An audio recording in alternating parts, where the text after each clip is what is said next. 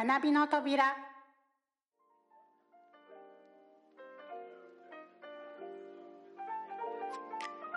学び方を学ぶ第2回論理的思考力についてパート3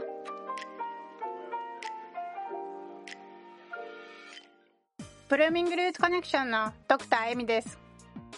学びの扉では考える力を身につけるために役立つコンテンツをカテゴリー別に分類して配信しています。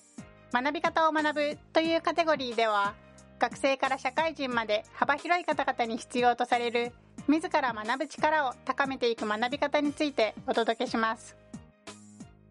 学び方を学ぶ第2回のテーマは論理的思考力についてです。全部で4回にわたりこのテーマについてお届けしています。初回のパート1では学びにおける論理的思考力の重要性についてお伝えし前回のパート2では学びを妨げる認知バイアスの取り除き方についてお伝えしました。今回パート3では日常生活や仕事にも活かせる論理的思考力ということについてお話しします。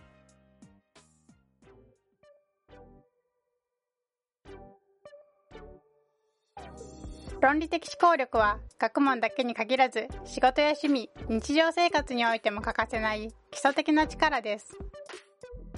情報を正確に整理分析し直面している問題を解決していくといった自ら考え適切な答えを導いていく学びにおいては論理的に物事を考えていく力が必要不可欠です。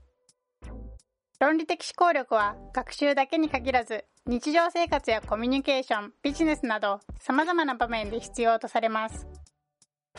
問題解決や目標に向かい取り組んでいく上でそれらの工程を整理したり取り組む手順を考えたりする場合やそれぞれの場面に合わせた道具や手法の選択などを比較検討し決定する場合にも論理的思考力は役に立ちます。論理的思考力を身につけることでそれらの過程でたとえ何か失敗をしてもその失敗を論理的に分析することができます。そうすることでその失敗を放置せずそこから失敗の根本的な原因を分析し次のステップへとつなげていくことができます。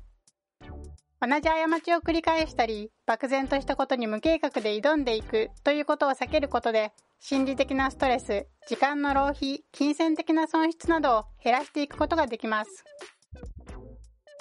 ある女性のベンチャービジネスの起業家が自分の事業を拡大させようと思いましたが彼女にはマーケティングのような経営の専門的な知識があまりなかったため事業経営の経験者を雇うことにしました。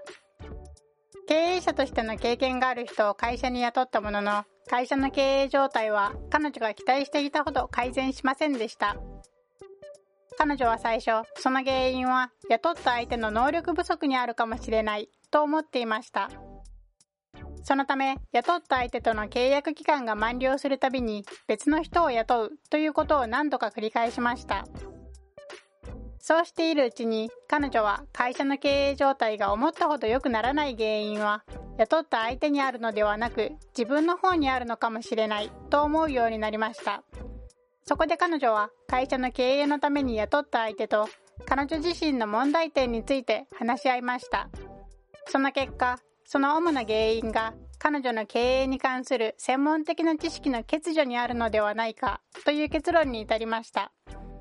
彼女はその人と一緒に今ある問題に対して現段階でできる最善の改善策を考えました。それと同時に彼女自身が経営戦略について学びより専門的な知識に対する理解を深めていくことでその人とのコミュニケーションの齟齬を減らしていきました。経営戦略について学んでいくうちに彼女は自分がしていた最も大きな過ちに気がつきました。それは彼女が今回の事業拡大という問題においてベンチャービジネスの起業家として不可欠な自分の問題は自分で解くということをしなかったことです。革新的なアイデアをもとに新たな市場を開拓していくベンチャービジネスの事業を拡大するためには新たなサービスの提供方式や新たな経営の管理方法といった経営の革新が必要です。今までの経験をもとにそれまでと同じようなやり方をしていても事業は拡大できません。彼女はベンチャービジネスの起業家にとって常に必要なことは専門的なことを知らないからそれに詳しい人を雇うという考え方ではなく問題の解決方法を見つけ出したからそれを実行してくれる人を雇うという考え方だと改めて実感したと話していました。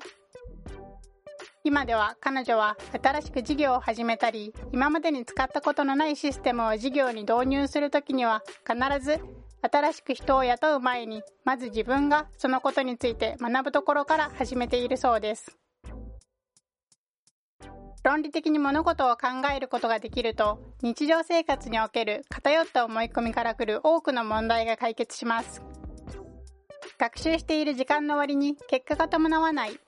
英会話のレッスンやスポーツのトレーニングを受けているにもかかわらずなかなか上達しない。など日々の生活で抱えている問題に対しても事実と思い込みを分けて考えることで情報の整理ができ自分ができていることとできていないことが明確になります。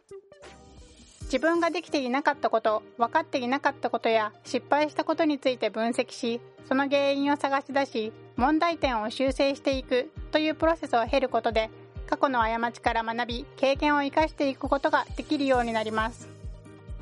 そのため結果として不必要な争いやストレスなども減らしていくことができます。